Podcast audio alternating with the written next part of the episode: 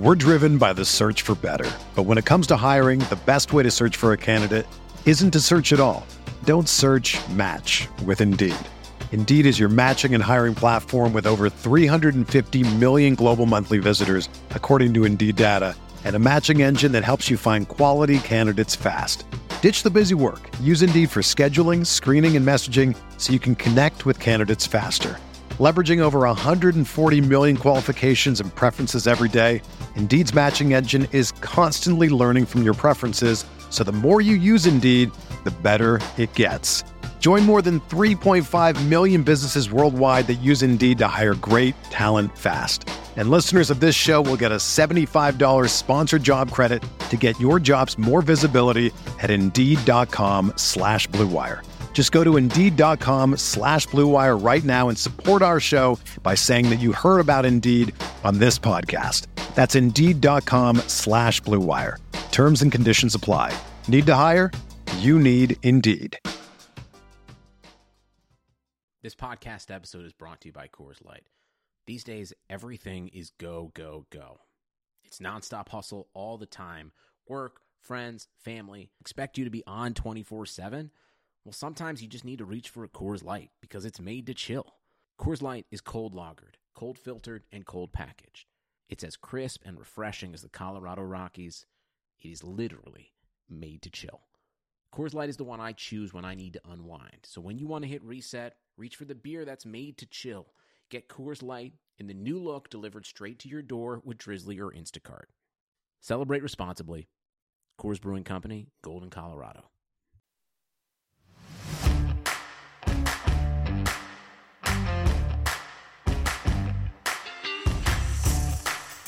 Listening to Setting the Pace.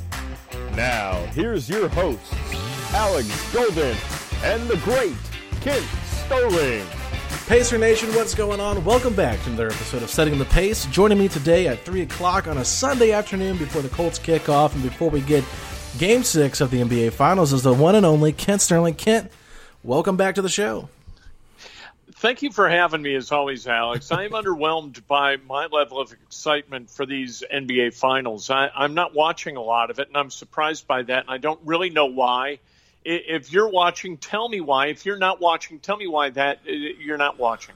Well, I am watching, and I've pretty much made it a scheduled TV appointment for me to, to sit down and watch that. I, I'm telling you one, if you didn't watch Game Five, you missed a really good game. It was a phenomenal effort from from both Jimmy Butler and LeBron James. It was one of those battles where two of the the top dogs on their teams are just going back punch after punch, and then Duncan Robinson came in and played really well. I think he had 26 points last game.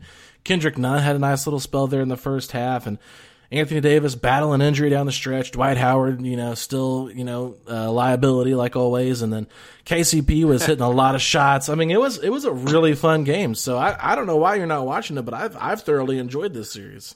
I'm just not going to be happy no matter who wins. Yeah, and, and I guess that that's that's the thing. I I don't want LeBron to win another title, his fourth with three different teams, mm-hmm. and and the Miami Heat just aren't likable to me. So I can't.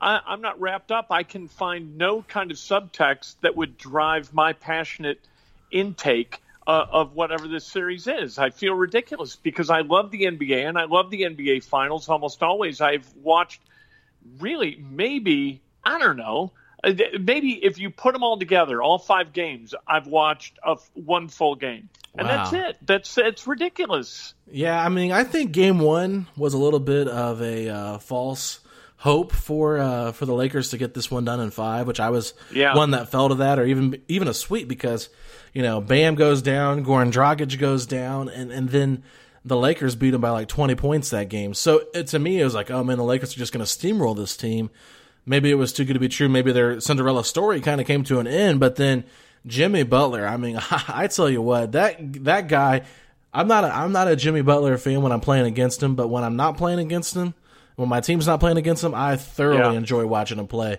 And he's he's just all dog man, and I, love that about him. He's not, I mean, he's not like a, a, pretty pretty game kind of player. Like he's not someone that's real flashy, but he's just, right. I'm gonna go at you. I think he was 12 of 12 from the free throw line on on Friday night, And that's what I love about him. I mean, and he was putting the referees in tough spots down the stretch to call free throws, so or call yeah. fouls for him to get free throws. So I, I, I tell you what, I don't know all like uh, I don't know how every team plays and and what their X's and O's are, but watching this series, it's been really fun, and I think the Lakers. The problem with them is their role players are so inconsistent. You never know what you're going to get, and that's what's keeping Miami alive in this. Well, and and hopefully this is the last NBA Finals for a while that we don't see the Pacers. I know that's insanely optimistic, but that's always my hope. Well, I agree with that. But speaking of the Pacers, now that we're three minutes into this, um, well, I mean, it, it's good to talk about the NBA Finals, but yes, you're yeah. Former, I, I, hijacked you for a minute. There's no question. It's it's okay, but yeah, your former producer and friend Scott Agness from the Fieldhouse Files mentioned on his podcast that Dan Burke won't we won't be back this season, and he also said that if any assistant is to return, it'll be Bill Bayno. He goes on to say that Bill uh, is a single guy and he doesn't have a lot of things tying him down. And last summer he spent a lot of time working out with Domas, and that was kind of the plan this summer or off season as well. So, what are your thoughts on all that stuff right there? You know, I got to tell you the truth. Dan Burke has been with the team for so long that I'm not sure. I know he's the defensive specialist, mm-hmm. but I don't know what it's going to be like without him. Uh, I don't. So, it, conversely, I don't know what it was really like with him. So I, I don't know how this changes the dynamic. I know that you've got to allow a head coach to select his assistant coaches. And, and the Pacers, for the longest time, have kind of hired from within, hired familiarity. And because of that, uh, Dan Burke has been able to stick around and stick around and stick around. I love him. He's a, a basketball lifer. He mm-hmm. is a great t- guy to talk to. When he wanted to talk to the media, and I'd request him all the time, and when he would decide that, yeah, I'll talk to you, he was great to talk to for 10, 15 minutes at a time. Just a wonderfully passionate basketball mind and uh, always had unique ideas and, and kind of unique breakdowns of people. Um, but I don't know what this is going to be like without him. Maybe it allows another coach to come in and sort of do something a little bit different. And, you know, at some level, different's good sometimes. Yeah, and I mean, nothing against Dan Burke, but I, I heard, I believe, I forget who I heard it from, but I heard that the Pacers were kind of upset a little bit with the defensive schemes.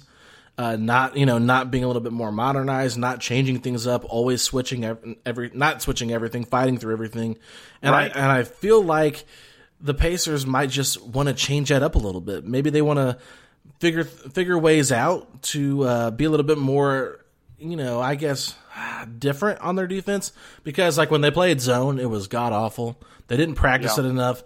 Maybe they want to get a guy, which if they do hire one of those Miami coaches that can implement that zone. And I and I think you know whoever you bring in, you have to give them that opportunity to bring in their own staff. You don't want to force them to oh, well, we've had this assistant coach for the last 20 years. You got to put them on your staff if you're hired here. Like, sorry, but I, if I'm the head coach, I want to pick guys that I want on my staff. And if you like Dan Burke, great. If you if you want to go with somebody else, it should not be something that you're attached to. And I'll be interested to see if Bill Bayno stays around. That's an interesting tidbit about him. I had no idea that he was a single guy, and it now makes yeah. sense why he had those blonde frost tips at the bubble. Maybe he yeah. was trying to find someone there to uh, to hang out with. there, you know, there are a lot of there's a lot of idle chit chat as we discussed Bill Bayno. And Bill Bayno was relentlessly single. We'll just put it that way. A lot of talk about Bill Bayno and his singleness. Um, I, I, agree with you about Dan Burke and the uh, the schematics. I mean, it it just didn't make sense to be basically positionless in terms of of size in the backcourt and to continue to fight through screens rather than switch everything. It, it never made any sense to me at all. I, I just always figured I, I, was like, you know what, these guys got to know better than me. But if if I've got Brogdon and Lamb and and Oladipo and and Warren and kind of all of these all of these guys in the backcourt who are relatively similar in size and in athleticism, you know what? I'm going to switch all over the place because why wouldn't you? And yet the Pacers just never did. They were resolute about not switching, mm-hmm. and I just never got it. Yeah, I didn't either. And so maybe that's why they decided, hey, let's figure something else out and, and go forward. But Jay Michael came out Friday and gave us the most, you know, non-informative report, but basically just said that Oladipo has talked with the Pacers, but didn't go into details about that. Now maybe Jay is saving that for a, a subscriber, you know, uh, article for the Star, which I don't blame him for not giving that out for free on Twitter, but um, definitely, you know, interested to see what happened there. But he also said the coaching search should go on for two to three more weeks, which is going to give us time to keep talking about this because we've talked about this for almost two months now. So yeah, I thought, I, so I thought about this, Ken. I said, well, with you know, with the coaching search going on, with Oladipo not possibly going to be back, we have till November eighteenth. Let's start this week power ranking uh, a couple things. So first off, we have seven coaching candidates that we know of in this right. race. So I want you to power rank the seven coaching candidates from one to seven. I'll read them off to you. I kind of know who you have at the top, but I'll read them off to you. We got Chauncey Billups, Dan Craig, Mike D'Antoni, Chris Finch, Darvin Ham, Dave Joerger, and Chris Quinn. Give me your seven in order. Uh, Darvin Ham, I've got as the leader in the clubhouse, uh, but he may get snapped up by the Clippers and and if he goes to if he gets an offer from the Clippers, he's not going to wind up coming here. I know that the Clippers were interested in talking to him. The Pacers have spoken to him. Uh, Darvin Ham has a previous relationship with Malcolm Brogdon. Malcolm Brogdon, as the leader of the roster, I think is going to have something to say about who's hired. I think that his choice would likely, assuming that they have a great relationship, and I've heard that they have, his choice is going to be Darvin Ham. So I've got him as as the favorite, but it's a, a tight favorite. Uh, but I've got him as a favorite. Wow, over Chauncey? Yeah, yeah. Okay. I, I, yeah, I, and I don't like. I get a little bit hinky about guys who haven't coached at all. I don't yeah. know. I don't know to what extent that kind of affects the search and and the the hireability of guys but people who haven't done a job, you really are kind of you're just kind of guessing at whether they can do it, and mm. and you mm. might have the belief that he can do it, and you know that he's a leader, and all of that stuff, but but trying to assess what kind of a coach he's going to be in the locker room and under duress and in the last two minutes of a game, I think is is kind of it's absolute guesswork, and I don't know that the Pacers are in the business of guessing this time around with the search. And that's a fair that's a fair statement. So I guess because I want to fill out your uh, your final seven. So we got Darvin Ham number one, yeah. Chauncey, Chauncey number two. Who's your number three? Dan Craig. Well, I no, I've got Chauncey kind of down the list. Tell you the okay, truth, I've got Dan Craig number two. Okay, so we got uh, Darvin Ham, uh, Dan Craig. Okay, sorry. Dan Craig number two, and I think that Dan Craig. Uh, I mean, obviously he's been with the Heat since 2003 when he was hired as a, a video intern. He's kind of risen through the the ranks. He went 40 and 10 in his one year as a head coach in the G League. They won a championship at Sioux Falls. He's thought to be a really good dude. Um, I like him. You know, you hear him what interviews that he's conducted. He's got a personality. He's kind of fun. Uh, I like the way the Heat do business. I think, you know, you, you can never tell. And, and the New England Patriots are a, a great area uh, of example for this, where if you've got an assistant coach who's worked for a head coach, you tend to think that the the assistant coach is going to have learned so much from the head coach that they ipso facto become good head coaches. The Patriots have yet to have a really good head coach, I don't think. Josh McDaniel was a train wreck in, in Denver. Matt Patricia is a train wreck in Detroit. Uh, Charlie Weis was horrible as a head coach at Notre Dame. Romeo Crennel not really very good in his stop in Cleveland. He starts mm. an interim deal today. So I, I don't know. Vrabel's the only good one.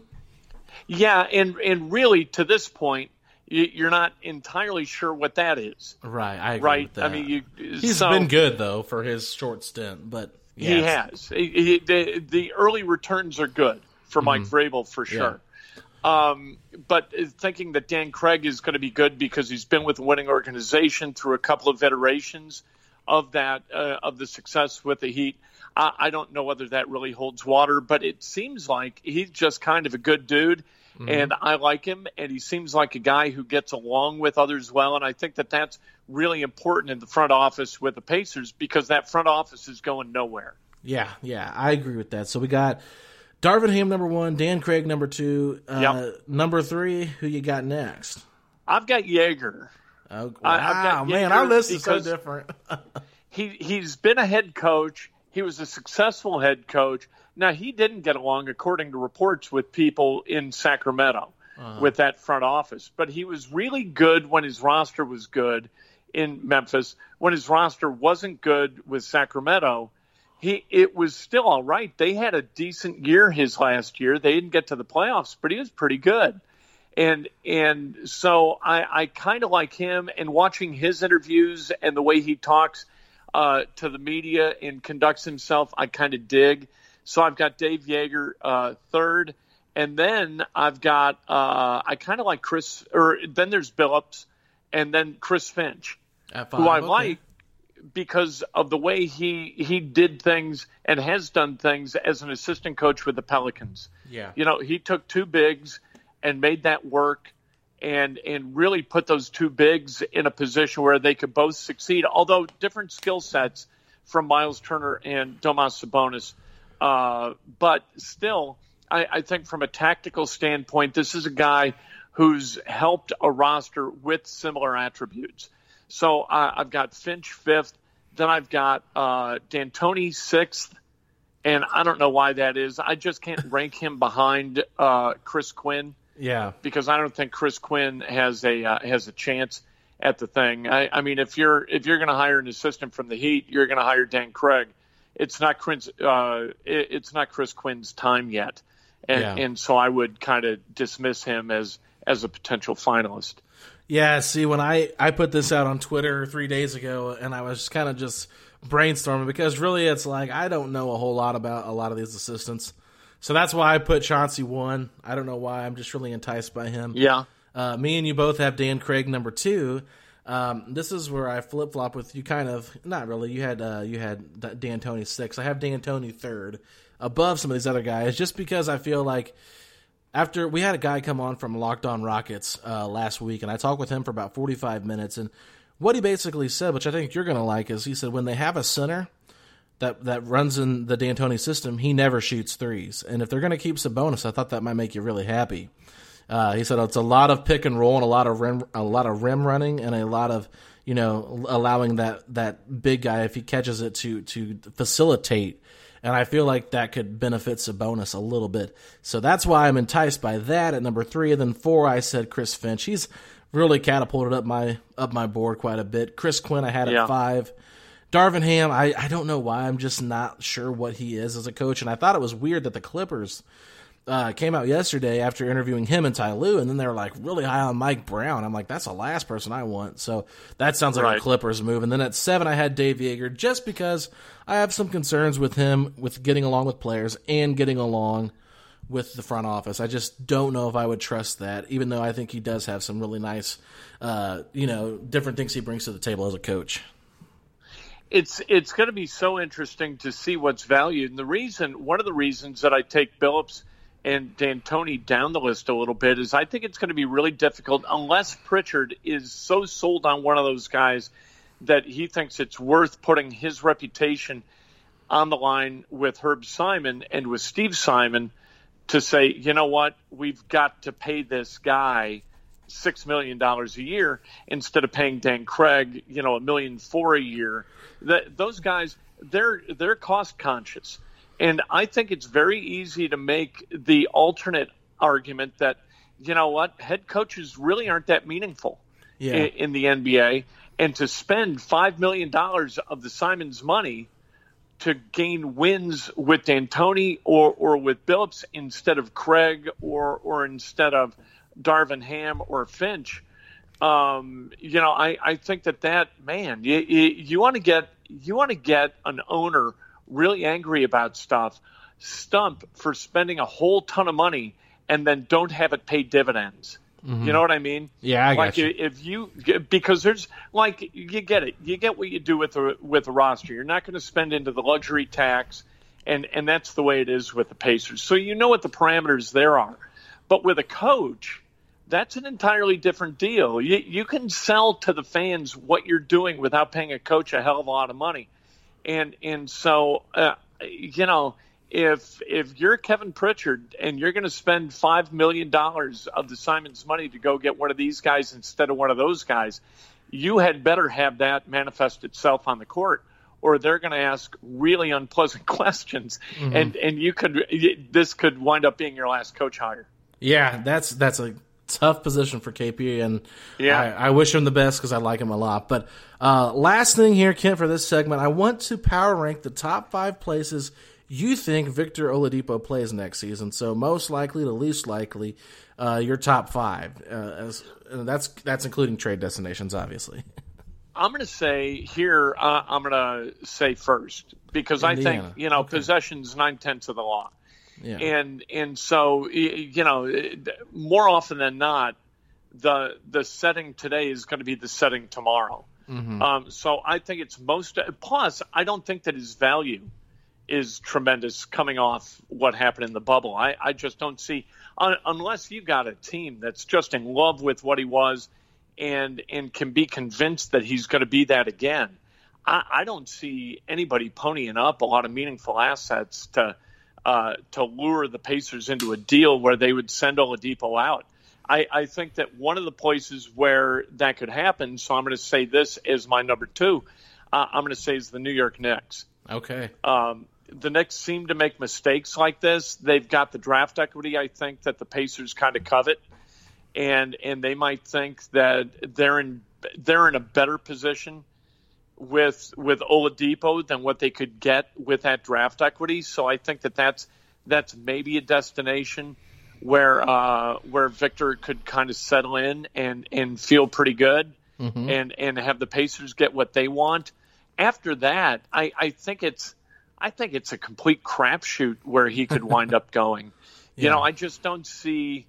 I mean, you know, who's got who's got the assets, like I said, that the Pacers covet, plus a need for what Oladipo brings. I, I, I just I don't know what that is. Vic says that he wants hardware. Well, where are you going to get hardware?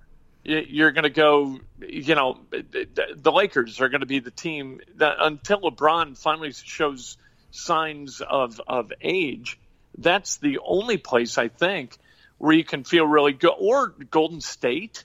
Yeah. I, I guess he, he, could wind up with Gold, Golden State, but I think if it's not the Knicks, I think it's going to be somebody out west. Yeah, well, I kind of agree with that. I actually only have one West team on here, and it's hard for me to really determine because I was I've been talking to people and one of my buddies actually said that he thinks that after this season Victor's playing in either Brooklyn with with Kyrie and Durant or he's playing with Miami and I can kind of see that. Yeah. But there but there is a there's another team that I think that could be really high on this list at, at number 1 and that's Dallas to me. Uh, one of the attractive things about Oladipo is he's on an expiring contract. And I'll just tell you this: if he has a good year with Dallas, and then for some reason Giannis decides to leave Milwaukee, and and he's like, "Hey, I'm going to go play with Luka, Victor, and Kristaps," that could be a really interesting team, and a real headache for the West. So I, I mean, that's kind of where I see that because I think Dallas wants to kind of get off some money to to free up some space. Now I'm not sure exactly how that would work, but I think Dallas is a really enticing team. Uh, New York for me is number two as well. I think they're a team that you know, is just desperate for somebody. And then I had the Pacers third just because I just I'm not sure what Victor's value is right now. It's really hard to tell. And then four and five, I had Miami and Boston. I don't think we're going to be able to get anything uh, from Brooklyn for just Victor, and I don't really know if they want to take on Miles' contract as well, with them already committing basically to playing DeAndre Jordan at the five, and then whatever they do with their other young stars, I feel like they could probably get more in return than Victor. So you know, Miami, if you're willing to take back like a like a Kelly Olynyk and something else, like it's not going to be pretty. And then Boston, of course, if they went after the Gordon Hayward deal, which I don't know if they'll do that for both Victor and Miles. So a lot of moving pieces here, but those are my five. Yeah, and that's kind of an interesting deal. Although I, I would hate to do a deal with Boston yeah. Because I, I think that Danny Ainge is pretty smart. He's he's made a bunch of very shrewd moves. I, I don't like doing deals with shrewd guys. Uh, Miami, I know that people say Miami because Vic's got the house down there. He loves it down there. But I don't think that that's going to have anything to do with what Kevin Pritchard does. Like they're not going to they're not going to try to accommodate Victor Oladipo's wishes as to where he's going to go. Um, and and I think if anybody, if any team in the NBA knows that Victor Oladipo's value, at, at least right now on the court, is minimal, I think it's the team that beat his ass in the playoffs. You know, yeah. I think it's the Miami Heat. They're they're pretty sure what his value was to them in that first round. Mm-hmm. Uh, Dallas is interesting because the the thing like the thing that we understand and that we look for is like an affinity, mm-hmm. right? So you've got an owner in Mark Cuban who's an Indiana graduate, loves Indiana basketball, but in in so that's kind of an easy sort of thing for us to see and and value. And so often those things are are are not accurate. That that's not the way these guys do business. But it is the way that Cuban does business.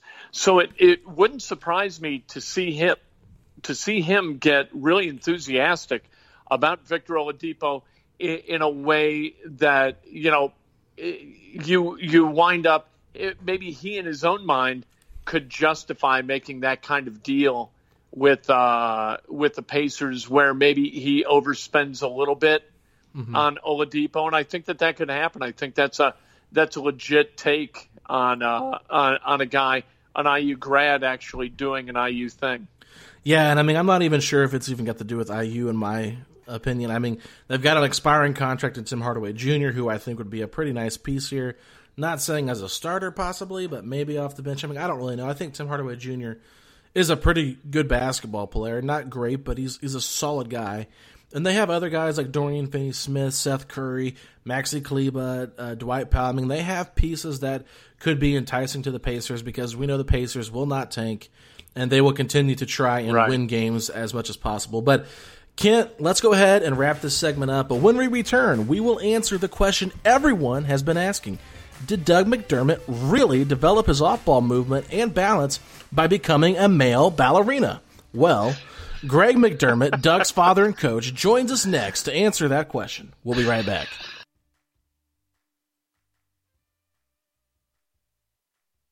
All right, everybody, we're back. And joining us on the line right now is Kent Sterling, not Greg McDermott.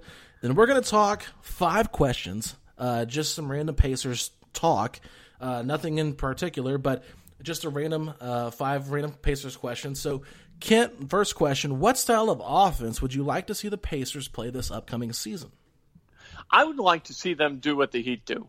Okay. What the Heat do is really interesting to me, and and and I think it converts to what the Pacers have got because the Pacers are built in a similar way. I mean, you, you to win in the NBA, you got to have one of two things. You've got to have the best player or best two players on the floor, and or you've got to have five people who really play well together and are very very selfless and understand that winning basketball is about the other four guys on the floor and I think that the Heat do that. Mm-hmm. The uh, the chances of the Pacers having night after night after night the best player on the floor, the best two players on the floor, almost inconceivable at this point. So I think that they've got to go to a, a, a kind of a um, a harmonious offensive, share the ball, hit the open guy, pick and roll, eh, eh, pick and pop, get it to the corner, and knock down threes. I don't want to see analytics ball like D'Antoni coaches. I want to see fluid movement, and I want to see five guys who are all committed to putting the ball in the bucket and really don't care one way or another who gets to do it. Yeah, I, I kind of agree with that. And I mean, with D'Antoni, I understand people are freaking out. Like, if we hire him, like, oh, we're going to completely just shoot threes and that's all we're going to do. It's like, I really hope that if they do hire him, that's not the case because I don't think shooting threes, and I said this yesterday, and I it's like shooting threes has become a lot overblown uh, in today's NBA. It's it's one thing where where you're opening, you shoot a three, I like it, but I don't know how many times I've seen Luka and James Harden specifically get to the basket and they'll kick it out to a guy in the corner for three instead of taking yeah. a wide open layup, and I hate, absolutely hate that people act like mid-range jumpers are a bad thing. It's like, look, if a guy can hit an 18 footer at 50 some percent, I would rather him take that than try to force him to shoot 34% from three, even though you might get more points. Uh, you're not getting yourself in a right rhythm, and it and it's I, it's good for spacing. I completely understand that, but I think that you have to be able to share the ball. I mean, not not necessarily a complete Spurs style of play, but I really like what the Spurs were when they still had Duncan and Danny Green and Tony Parker and Ginobili. Like, you know, they have Hall of Famers on that team. There's no doubt about it. But they were sharing the ball so well. And I mean, even when this, even though when Kawhi was really their their best player at this point in his career, it was somebody else on a different night. And I don't want it to just be predictable where it's like, oh, Domas is going to be the one that does all the scoring tonight. I want to see right. where Domas can be consistent. But hey, TJ Warren can go put up 30 points a couple of nights, a, a, a, you know, a couple games every other week. Same with Malcolm. And then, and then, like you said, with that Miami team, if they could find somebody to be that Dragic type of player on their roster, who is a free agent yeah. next year, by the way, um, if they could go find someone like Dragic, I, I, think that would be so beneficial. They just need to get guys that are better shot creators, in my opinion, and be a little more versatile. You know, and this kind of brings up one thing that I'd really like to see the NBA do, and I know they're not going to do it because it would cost owners money, and and that is widen the floor. You know, mm. I, I want it to be 23 9 the whole way around. Corner threes, I'm tired of watching guys shoot corner threes. It's not exciting. It's not beautiful. It's not fun. It's none of the things that the NBA has got to be in order for people to watch in bulk. Mm-hmm. And, and so if they could widen the floor three feet, uh, I think you, you kind of make the, this corner three business sort of moot and and you would you would then uh, kind of heighten the need to be a good mid-range shooter yeah. and somebody who can go get buckets in a, a variety of ways. And I think that that's that's where basketball's at its best. And so um, I, I, think widening the floor would be a, a, cool thing for the NBA to do. But I know it's a pipe dream because you, you would eliminate the, some of the most expensive seats in the house and owners aren't. I mean, they're not gonna they're not gonna stand for that. Adam Silver, he'd be booed off the stage if he goes to an owners meeting and says, "Here's what we're gonna do, boys. You know, we're gonna widen the floor by four feet and eliminate the front row." he ain't gonna dig that. You know, owners are gonna, you know, they're gonna put him on a, a pitchfork and and carry him out of the. Uh, out of the conference room and, and throw them in a dumpster, and, and nobody wants that to happen. Right, and I mean, I've even heard some people suggest like just have the three point line like run to the out of bounds line where there is no corner three, so just kind of like the arch. So that would be yeah. interesting. I don't really know if I like that either. It's it's just a weird thing. It's just like I like seeing three point shots when they go in, and I like when teams take them when they're open and, and when they're good shots, but I absolutely hate them when it's all people shoot. Like imagine like yeah, we thought Reggie Miller to do it's terrible. Yeah, and I mean what drives me crazy too, it's like I know you said you didn't watch much of the finals, but there's two things I want to bring up here. Number one, uh, Duncan Robinson was in the corner. Anthony Davis contested it in the first half and Duncan like falls in front of his bench after he misses the shot, and the whole Miami team gets up in a you know in an uproar. They think he just got completely fouled. Anthony Davis, when you go back and watch replay, didn't even touch the guy. So we have yeah. way too many guys, especially the Heat. They do it a lot. They're almost coached to do it. I think they flop or they try to jump into the defender when they're shooting their threes to go to the free throw line, which that just makes zero sense to me. And then I look at a guy like Anthony Davis, and this is a guy that's, you know, a kind of a do it all player. He, he can shoot the three, he can post up, he's got the mid range, he's just a really good basketball player. But in some of his post ups, one thing I noticed, it was when they were trying to throw him the ball, if it didn't go directly to him, he wouldn't leave his spot and go get the ball. And I feel like because he's been such, you know, a hybrid, big that's not really been asked to post up a lot in his career and, and do more so like on the mid range and on the outside. You know, it's kind of eliminated him having a great back to the basket game where I still think he's decent at it, but I, have noticed it a lot in this finals. Like, I think it was game three when the Heat won. The Lakers had like 10 turnovers in the first half, and a lot of them, there were some bad passes. I understand that, but there were some where he could have fought for him and left his spot to get him and he just kind of like didn't you know leave a spot to go get him. So I think there's two things there that could really benefit from just you know not shooting as many threes and, and getting guys in different positions. Yeah, absolutely. I and I'm a fan of that. Uh, Davis is a guy.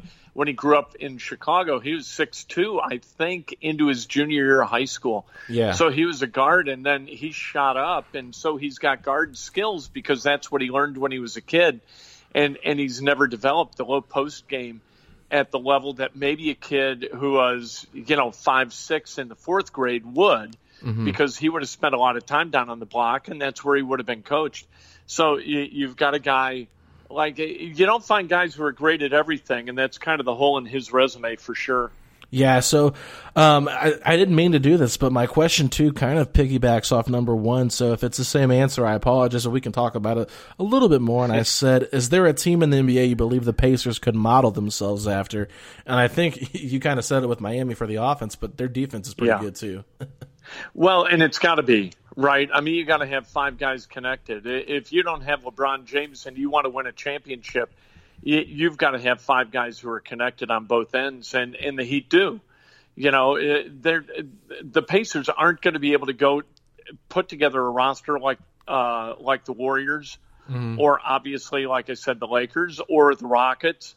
Um, they've got to figure out a way to cobble it together with all five guys being foundational pieces, and and so I think that the Heat are are kind of that team. I although you know what we we got to be careful because this was kind of an odd an odd season. In particular, the last eight games of the regular season and the postseason, where where the bubble's concerned. You know, this this could have been an entirely anomalous uh, outcome, where the the Heat found a way in the bubble in a way that they wouldn't have been able to find otherwise. I don't know whether that's true or whether that's false. Um, you know, but you've got to be. I think you've got to be careful modeling your franchise after a team that has achieved a lot of success in this in this bizarre circumstance. Mm-hmm. But given that that's a valid way to look at it, you know, I think that the Heat are definitively sort of that what the the Pacers at their best could possibly be. Yeah, there's a couple teams that I look at that I would like to see the Pacers maybe kind of model their team after. First and foremost, I, I think Toronto is a team that's really interesting and and they've played right. double bigs. They've also played just one big, and they don't really use their big the same way that Sabonis is used, but they do use Pascal Siakam quite a bit. Uh, in, in, in, kind of a playmaking role, as well as, of course, going through Kyle Lowry, who's been a really fantastic player for him. And then when you look at you know teams that have that big that they run the offense through a lot, like the Pacers do, it, it always directs me back to Denver. And yeah, that's exactly what I was going to say. Yeah, with with Jokic, and then you go out there and Jerami Grant is a free agent this year, and I'm sure he's going to demand a lot of money. But if there's a way the Pacers could get him, I would love if they could get their hands on Jerami Grant. And that's not just recency bias with what he did with Denver. I think Jerami Grant's been good for a couple years now, but he's not like a star, but he's a really good role player. And I think he'd be a nice fit with this team just because of his ability to you know, play defense at a high level. And I think they could use another really, sh- you know, strong defender. Uh, so that's the other one. And of course, Miami. And you, you brought up a great point talking about this bubble season is kind of weird. The postseason is different. And I hate to say this because it sounds like you're being a hater, which I'm not trying to be, but it's like, do we really think that Miami goes in there and beats the Bucks four to one if they're playing, you know, three of those five games at Milwaukee? Uh, I mean, I think it could be a little bit closer. Right. Same with Boston losing Game Seven. That would have been on the road, or for Miami, they would have been at Boston. You know, Boston was up like what, 15 points in the fourth quarter before Miami had this huge run. Like, does that happen? You know, with fans in the stands? Like, probably not, but who knows? But it's like, I don't want to discredit them. Same with Denver. Like, they probably don't come back 3 1 against the Clippers if they're, you know, playing in LA two of those three games. It's like, it's the bubble, so you just got to embrace it for what it is. But you make a great point. You don't want to just model your team after uh, a bubble year team. Like we we've seen it several times. Like teams always model the champion. Like the Warriors, you're like, right. oh, I got to get some players that play like that and new style of basketball. But I think Miami is just a really unique team, really well coached, and what I've loved about them is just their ability for the next man to step up. When when Adebayo was out, I thought Meyers Leonard and Kelly Olynyk together played really well in his stead. Kendrick Nunn has played really, you know, pretty solid without Goran Dragic. Now they're not the same level, but these guys are still, you know, providing a positive, and they're not so miserably bad that Erik Spoelstra cannot put them in the game and, and trust them. And you know, the other thing with Miami, before I let you give me a response to this, is they're just uh, besides Jimmy Butler and their veterans, they got a lot of young guys uh, contributing to their success and the trust that he's put in Duncan Robinson, Tyler Herro, Kendrick Nunn, and Bam Adebayo for these big moments is just spectacular, and I would love to see the Pacers do that. You know, and we give Pat Riley a whole lot of credit with Miami for sort of unearthing Duncan Robinson, and and Herro was just inside the lottery at 13. Uh, you know, we look at that team and say, look at what they've gotten out of these guys. It's unbelievable how smart they are. But you know what? They there's some good fortune there as well. Yeah. You know, it, it's not like in Miami. I believe they had a second round pick that they could have used on Duncan Robinson, but they didn't. And I don't think that they had any idea that Duncan Robinson was going to be as important as Duncan Robinson is. Uh, I, I think that they've had good fortune, and, and I really think that the Pacers have kind of had bad fortune and and have had a tough time developing uh, guys, and that's one of the knocks on Nate. And and I don't blame Nate for that. You know, Nate's job is to win games, not make money for these guys three and four years down the road after they're drafted. So, you know, he, this isn't this isn't a high school program where you're you're trying to get sophomores to be good juniors or a college program where you're trying to, you know, maybe build an all American in three years. You're trying to win tonight, and right. that's his job. And uh, so, you know, I I, but that said, they've got to be able to develop guys. You you can't continue to waste first round draft picks on guys who who really don't project toward being solid contributors to a championship level team. Because what are you doing? I remember write, or reading a book called The Scout mm-hmm. about uh, by a guy named Jim Russo. Uh, he was a scout for the St. Louis Browns and uh, the Baltimore Orioles, and it was co-written by Bob Hammel, who was a sports writer still down in uh, down in Bloomington. And what he said that the Baltimore Orioles in the '60s changed when the GM came in and said, Look, I don't want any more roster filler guys. If you see guys and you think we can win a championship with them, sign them. If you don't think we can win a championship with them, ignore them. We're not filling rosters, we're building a champion. And and I would question whether Kevin Pritchard is looking at basketball in that way, given the people that he's brought in.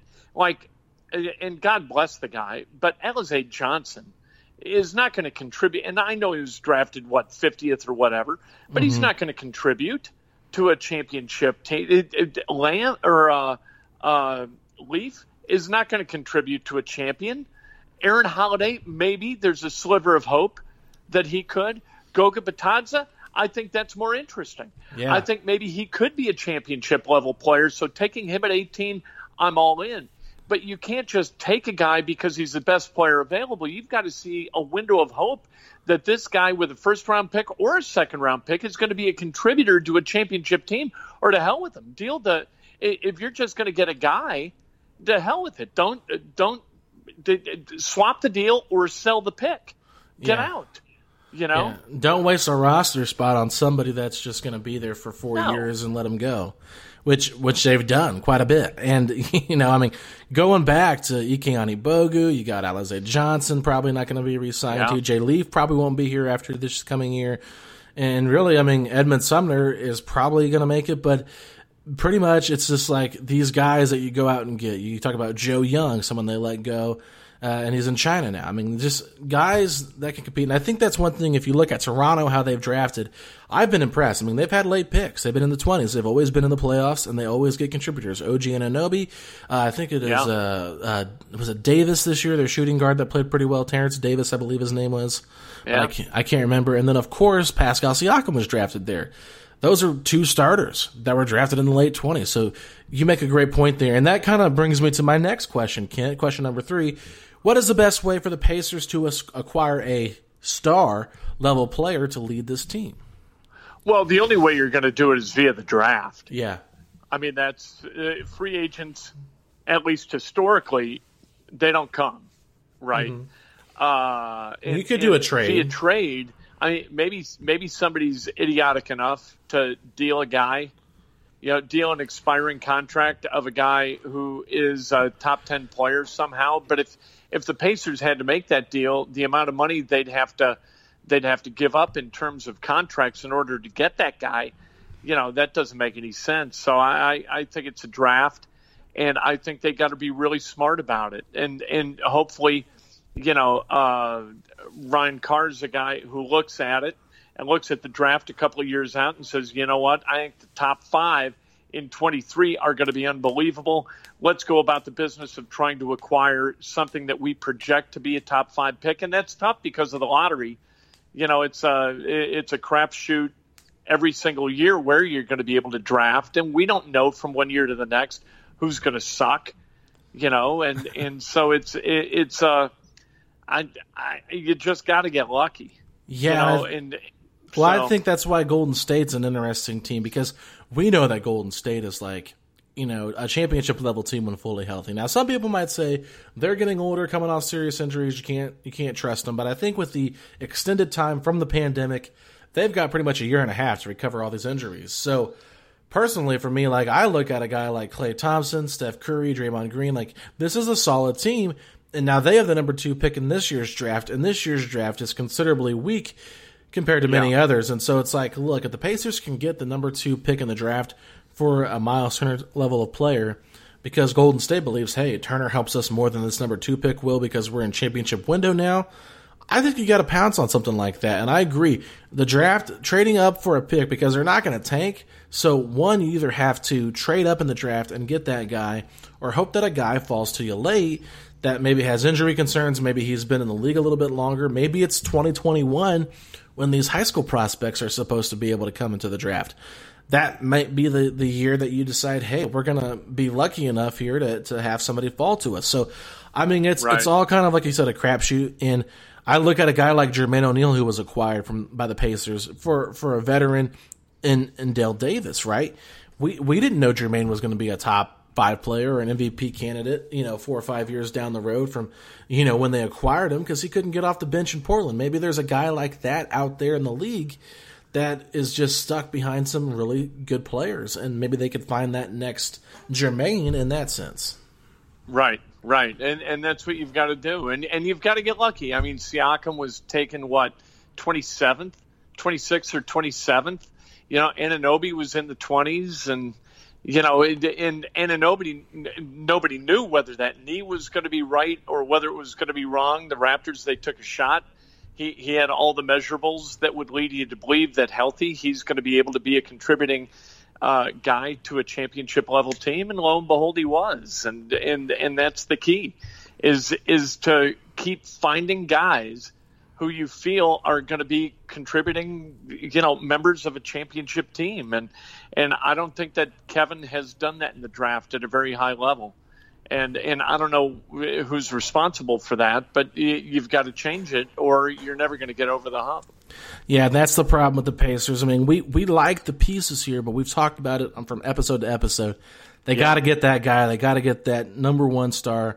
I mean, I put a poll out last or this past week on Twitter. Said, what position do you want the Pacers to uh, uh acquire in the offseason? And yep. the the thing that I saw the most was an athletic or a versatile wing. So that's what I'm most interested about. But I want to continue answering these questions. But first, let's take a quick break.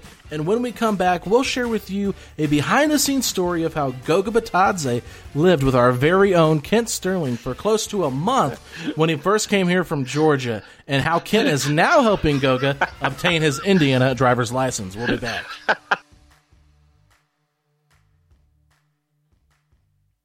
All right, Kent. So you want to go ahead and tell us about that living with Goga experience? Well, you know, Goga, uh, I thought, uh, like, I enjoy uh, men with Southern accents.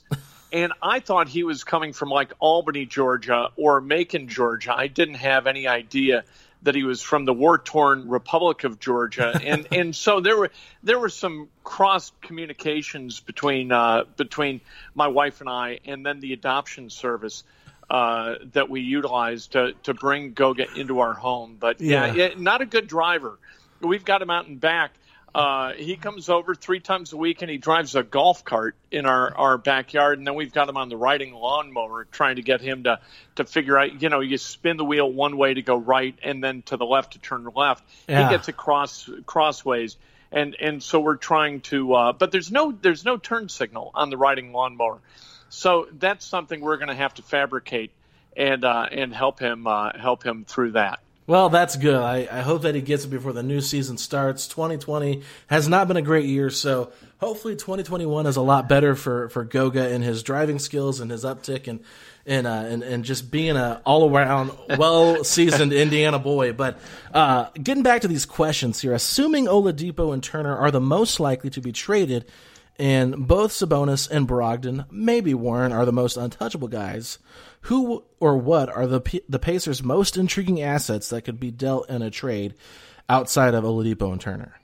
I think Aaron Holiday. Yeah. Right. Aaron's young and, and he's shown flashes. He's a pretty good shooter. He he is a tough minded guy. Uh, I can see him still in his rookie contract.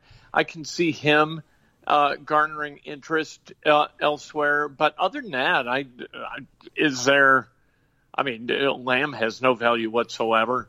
Um, you know, because nobody's sure at what level he's going to be healthy moving forward. Um, Leaf has zero. I mean, the guys, the guys past the nine in the rotation, and yeah. most of whom we've already dis- discussed. The guys outside of that, I don't think have any value at all. I mean, people aren't going to I, I, don't think that there are five general managers in the NBA who know how to uh, pronounce uh, Alize Johnson's name. So, yeah, yeah, yeah. Hey, can I? Hey, Kevin, you want to give up that allies? Allies look good to me. He's a what a rebounder. Yeah. So no, I don't yeah. think so. Who uh, who were you mimicking there? Was that uh who who was that? Danny Ainge? yeah, that's Danny Ainge. Danny okay. Ainge. He, he spent some time down in uh, down in uh, uh, Kentucky. You know, a lot of people don't know Danny Ainge was from uh, Murray, Kentucky, and so yeah, that was Danny Ainge. All right. Well, I mean, yeah. I agree with Aaron Holiday. I, I I think Goga could be an intriguing piece. 19 years old. He's got, you know, the, the skill sets of what you would want in a modern big man, able to shoot the three, able to block shots. Now he's just got to get some more practice in. He's got to get some more development in. And, you know, a lot of people are like talking about Grant Williams and Brandon Clarke and all these guys that were drafted after Goga. But one thing I will say is those guys have two or three years on Goga and college experience. And with the age, I think that they were also given a lot larger opportunities this year that helped yeah. him develop overall. And I think Goga just not being able to find his niche in the rotation really hurt him. So I think that maybe after this season, if he's given a you know constant spot in the rotation, you know he he might be somebody that could be intriguing. I think draft picks are going to be intriguing as well, especially when, when we just talked about it in the last segment. You know these draft picks for 2021 could be really enticing if this is you know, the year that you're supposed to have high school players in it. If it gets pushed back to 2022, then that's enticing as well. So I mean, that's to that to me is probably the most intriguing, uh, you know, candidates. I mean, T.J. Warren's obviously really interesting, but I kind of view him in the same realm of Sabonis and Brogdon is probably the most likely, the most untouchable. Not saying that they can't be had, but it's going to be a little bit more expensive. And you brought up a great point about Jeremy Lamb. Like coming off this injury, like if he had stayed healthy all year and played pretty well in yeah. the playoffs, I think he'd be a really intriguing piece because of how cheap his contract is. But that that injury is just completely brutal. And then other than that, I mean, Doug McDermott's on an expiring year. Maybe that's a little bit enticing. Seven million dollars, not bad for a three point shooter, but other than that, I mean, you don't have a whole lot to offer as as far as you know trying to pair any of these guys up with Oladipo and Turner to try to really you know garnish something of interest back. Yeah, I think it's. I, I would want to get draft picks. Yeah. If if I'm the Pacers, I would not want to give draft picks. And and as far as like, I and I think it's one of the reasons they made a change from Nate is that it, these young guys, I mean, my God, you, you've got to see what they can do. You've got to develop them a little bit. And I get what, like I said earlier, I get what Nate was doing. His job is to win tonight, not to, you know, have Goga be a, uh, you know, a third team All NBA guy in 2027. That's not, that's not what Nate was thinking about because if you don't win tonight, you're going to get fired. Yeah. But they've got guys, they have, they have utilized a lot of assets, a lot of tra- uh, draft assets to go get people who are really of no consequence on that roster whatsoever, and that can't be. Like you can't have you can't have the front office that the Pacers have go out and acquire guys via the draft and then have a coach say, you know what, I'm never going to play this guy because I can't win with him today. You, you've got to have some kind of some kind of agreement in in how that roster is going to be utilized, and and I think that these guys, the guys who the Pacers are looking at I think the majority of them uh, are that kind of guy. D'Antoni being the exception. I, he's going to be 70 years old. You know, mm-hmm. he really needs to win tonight. Yeah. You know what I mean? Like right. I don't know whether he's going to be alive when Goga's going to be a great player. if Goga's going to be a great player, so the clock's ticking for D'Antoni loudly. Yeah, and I feel bad saying that because I think about five or six episodes ago I said something like somebody's knocking on death's door right there. you know, I'm like, we're sitting over here giving death wishes. It's like we got to stop this stuff. But yeah, no, I I agree with you. It's like what what exactly can be had? I mean, it's it's got to probably. It might have to be picks if you're really wanting a young player back. You know, someone that's right. like Caris LeVert level. I mean, what I've seen some from some people, it's like they think Oladipo is worth Bradley Beal plus picks. I was like, what are you smoking? Oladipo's, you know, basically going to give you 25 cents on the dollar. And it's like, I threw a right. fake trade out there today just to see what people thought of it. And it had the Pacers getting Marcus Smart and Gordon Hayward, and they gave out basically.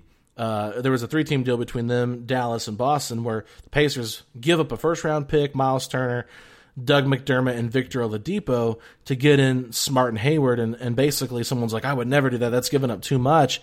And the person replied, they said, Well, you have to remember this.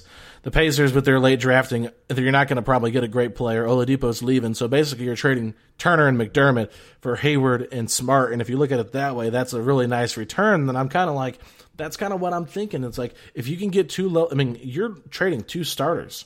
So you got to get two starters in return more than likely. And if you can do that, I think that's a win. Well, you, you mean just straight up?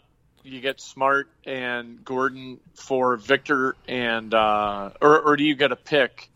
I didn't have any picks in that? there because I had Dallas. I had Dallas involved in this deal, and basically Dallas was giving up uh, Tim Hardaway Jr., Dorian Finney-Smith, and Seth Curry to the to the Celtics okay. with Miles, and then I, I, I debated if the pick would be worth it to give up the pick or not. I don't know if Boston would want that or not, but I thought they might. So it's like, I mean, the biggest thing is, like Gordon Hayward to me is someone that you could re-sign because I don't think that he's going to be just ring chasing anywhere and taking a major salary cut. But I think he could be a nice fit for this team. And Marcus Smart to me is that alpha dog that we've always needed. And I'm not saying yeah. he's like an Oladipo level type of player, but uh, at his peak. But I just think you know if you can get two quality starters in return for those two guys, I'm just thinking as a Pacers GM and you're wanting to compete, this makes a lot of sense. Now, if you're wanting Caris LeVert, what are you going to give up? If you're wanting, you know, one of these young studs like a Buddy Hield, I mean, can can you know Miles Turner and and Doug McDermott be enough? Probably not. I don't know. So it's it's just really hard to figure out what is the perfect value. And I mean, you know, Jrue Holiday is probably not going to be, you know, uh, obtainable. So trying to right. find a trade that makes a lot of sense, people just aren't going to really like the options, similar to how they didn't like the uh, Paul George for Oladipo and Sabonis trade. Although, boy, that wound up being pretty nice. I know. Uh, I would have liked to have gotten a pick, right? Yeah, you know, but I mean, when you I, saw I that, you didn't love it, picks. right? But pardon? When you saw that trade on paper, though, you weren't like, "Oh, I love this trade." No, no, because I wanted to pick. Yeah, that's what you know, I wanted. With picks, you've got a chance, right? You can sell hope with picks. Mm-hmm. With with Vic and and with Sabonis, it was a little bit different. You know, when when you look at a guy like Vic and and his when you've got a bunch of stops, like we hired a guy this back in the day, but we hired a guy I wasn't a part of the brain trust that put this together, but uh, a guy named Bob Quessel at WIBC. Bob had never been at a radio station, and at the time he was 58 years old. Bob had worked uh, everywhere and, and never for at a place for more than 18 months. Mm-hmm. You know, so you know you know what you're getting, and you know there's a reason for that. Nobody valued the guy after those 18 months, and that's kind of where you're at with Vic, right? You know, you, he's been with the Magic, he's been with the Thunder, he's been with the Pacers, and and he really hasn't stuck any at, at any of those spots, and and that you know that shows something. I think right. uh, the the quality of the guy and and so you look at who you're going to get, and if you look at Gordon, and and I love Gordon, and you know his Butler pedigree, and he's he just bought the house in Hamilton proper, and and all of that stuff. Um, but can he stay healthy? I mean, he's a thirty million dollar guy. You, you mm-hmm. got to have him on the floor. You you can't have this guy convalesce for half the season, and and because then you're prorating it at about what? I mean, you're you're getting about a million bucks a game. Yeah you know you're getting one game every million bucks you can't yeah. you can't do that and and so whatever the deal would be, I'd want to get a pick because, like we said, that's where you're going to get potential greatness. Yeah. And and I don't think you're going to do that with the Dallas pick. They pick 18th, but you know, it, at least you got a chance. Yeah, this this draft has a lot of really like interesting things. I don't. I think the Kings have the 12th pick. So yeah. maybe I mean I did a fake trade earlier this week with like the it was a Miles Turner trade. Victor wasn't even involved, but the Pacers basically just got Kevin Love and the the twelfth overall pick from the Kings, and then uh, Miles went to Sacramento, and then I don't even think Buddy Hield was involved in the deal. So it was just an just a different thing thrown out there, and I know nobody likes anything that I'm throwing out there because they think everybody's worth more than what they really are. But right. you know, I mean, if you can get a, a top lot, I mean, a lottery pick plus Kevin Love for Miles Turner, and I think it was like McDermott or Lamb or something like that. One of those guys going out. I mean, I think that that's something you have to really consider just because you know, I mean, not saying Kevin Love's like a great player, but he's still pretty good, and you know he's been on a crappy team. Once LeBron left, I mean, there's nobody good on that Cavaliers team, and they've had so many bad coaches that have really flaked out there. Right, and if you can get the five with Love, then that makes it okay for me. I've never been a fan of Kevin Love. My yeah. son played AU against Kevin Love several times, and Matt Howard ate his lunch. You know, Kevin Love, there were games where he just didn't show up. Yeah. And and I don't like guys, no matter what the circumstances, if you're playing in the park, show up and compete. And Kevin Love didn't do that a lot. And so uh, I'm I, I don't have a whole ton of respect for Kevin Love. I think he's that perfect best player on a bad team type guy. Mm-hmm. You know, that's just who he is. Yeah. All right, Kent. So we're running out of time here. I was going to do five players, but I'm going to cut it down to three. Uh, I'm gonna say I'm gonna say a player's name, and you tell me one area they must improve this upcoming season. So, number one, Aaron Holiday. Aaron Holiday has to become an elite level shooter. To me, yeah, he he has got to be able to shoot the basketball. I think you can live with Aaron Holiday's defensive uh, play at the point spot, but I think he's got to become a good shooter. So teams have to sell out to defend him. That opens up the rest of the court and and makes him a a substantial offensive weapon, not just scoring the basketball but distributing it. All right, next Jeremy Lamb. Yeah, he's got to get healthy, mm-hmm. and if he mm-hmm. gets healthy, then I feel good about him. But uh, Jeremy's one of those guys, you know, maybe forty percent of the time he's going to have the hot hand. And he's going to put you in a situation to win games that normally you might have lost, but the other games he he's not really any kind of factor. At least that in the in the limited experience we had watching him play this past year, it seemed like that. Really mm-hmm. good dude, really smart guy, good guy in the locker room. I like him a lot, but he, if he can't regain health and get back to 100% of what Jeremy Lamb was, this isn't like Vic where 80% of Vic is going to be okay. 80% of Jeremy Lamb is not going to be a roster worthy guy. Yeah, that's a, that's a fair point. And I mean, Jeremy, to me, of course, like you said, he has to get healthy. But if we're talking, he's coming back healthy. I just think that I want to see him in that bench role and, and really thrive yeah. as that six man. I think that's the area I want to see him improve. And I agree with 100% with what you said about Aaron Holiday. That's why I didn't jump too much in there because if he's an elite level shooter, I mean, watch out. That's a starter level player to me. Um, yeah. Especially if it's, if it's elite. Now, if it's just inconsistent like it has been, then he's an occasional starter level player. But yeah, Aaron Holiday, interesting guy. I think with Malcolm's size, they can fit well next to each other. But I just, you know, I think Aaron Holiday is such an intriguing player and somebody I think that could, you know, be really good for this team. But I just don't know if he's going to get enough minutes where he's at behind some of these guys. And then lastly, the last person I want to talk about, uh, an area they must improve this upcoming season, your guy, Goga Bitadze. I think Goga's got to grow up. Like I, I think Goga because he's 19, 20, he defers a mm lot, and, and I think he's got to stop deferring and and and start contributing. Right. You know, I, I think that that's kind of who he is. He isn't a kid anymore. Don't be a kid. Go play the game. Go be a man and go get rebounds and take your shot and be a not boy oh boy. How do I fit in with these other four guys?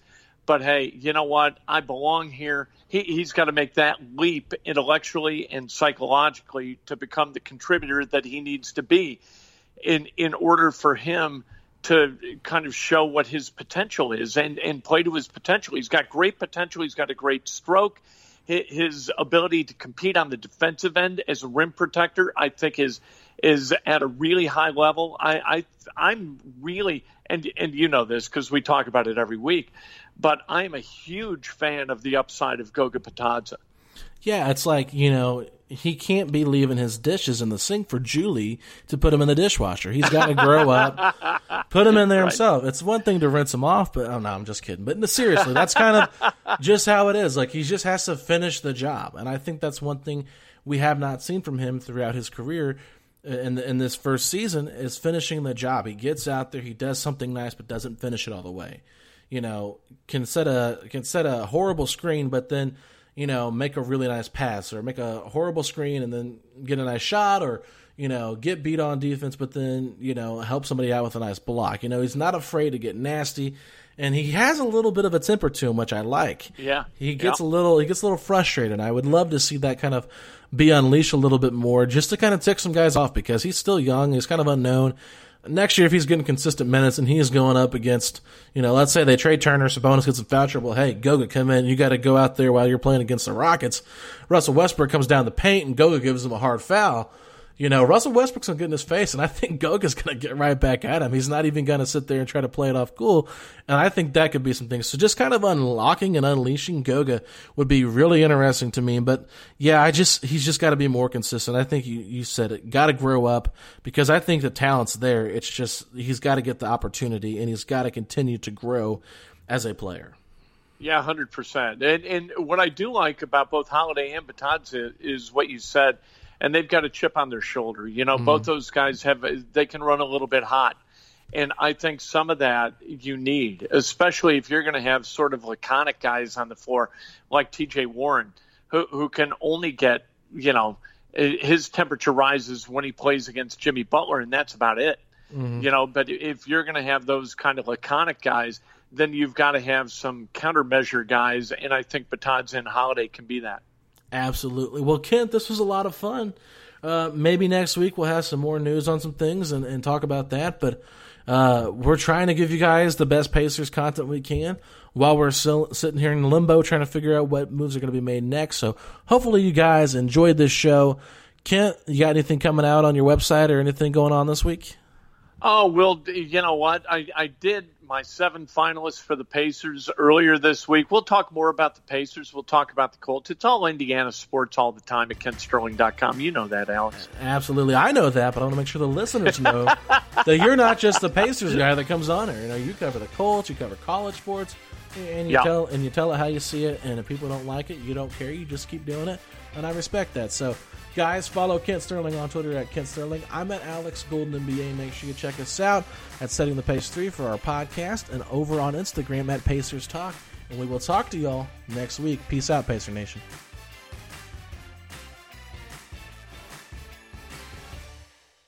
Sugar Ray Leonard, Roberto Duran, Marvelous Marvin Hagler, and Thomas Hearns. Legends, whose four way rivalry defined one of the greatest eras in boxing history. Relive their decade of dominance in the new Showtime sports documentary, The Kings, a four part series premiering Sunday, June 6th, only on Showtime. Everyone is talking about magnesium. It's all you hear about. But why? What do we know about magnesium? Well, magnesium is the number one mineral that 75% of Americans are deficient in. If you are a woman over 35, magnesium will help you rediscover balance, energy, and vitality. Magnesium supports more than 300 enzymatic reactions in your body, including those involved in hormonal balance. From functional medicine doctors to mental well being and female hormone experts, we all know that magnesium is the one mineral to improve all aspects of well being and health. But which one? Magnesium Breakthrough from Bioptimizers, the trusted choice recommended by leading experts with seven best absorbed forms of magnesium to ensure your body receives the support it needs for overall well being. Go to bioptimizers.com slash balance today and use code BALANCE10 for 10% off. Support your journey to wellness at B-I-O-P-T-I-M-I-Z-E-R-S dot com forward slash balance. Magnesium Breakthrough from Bioptimizers, your foundation to optimal health and vitality.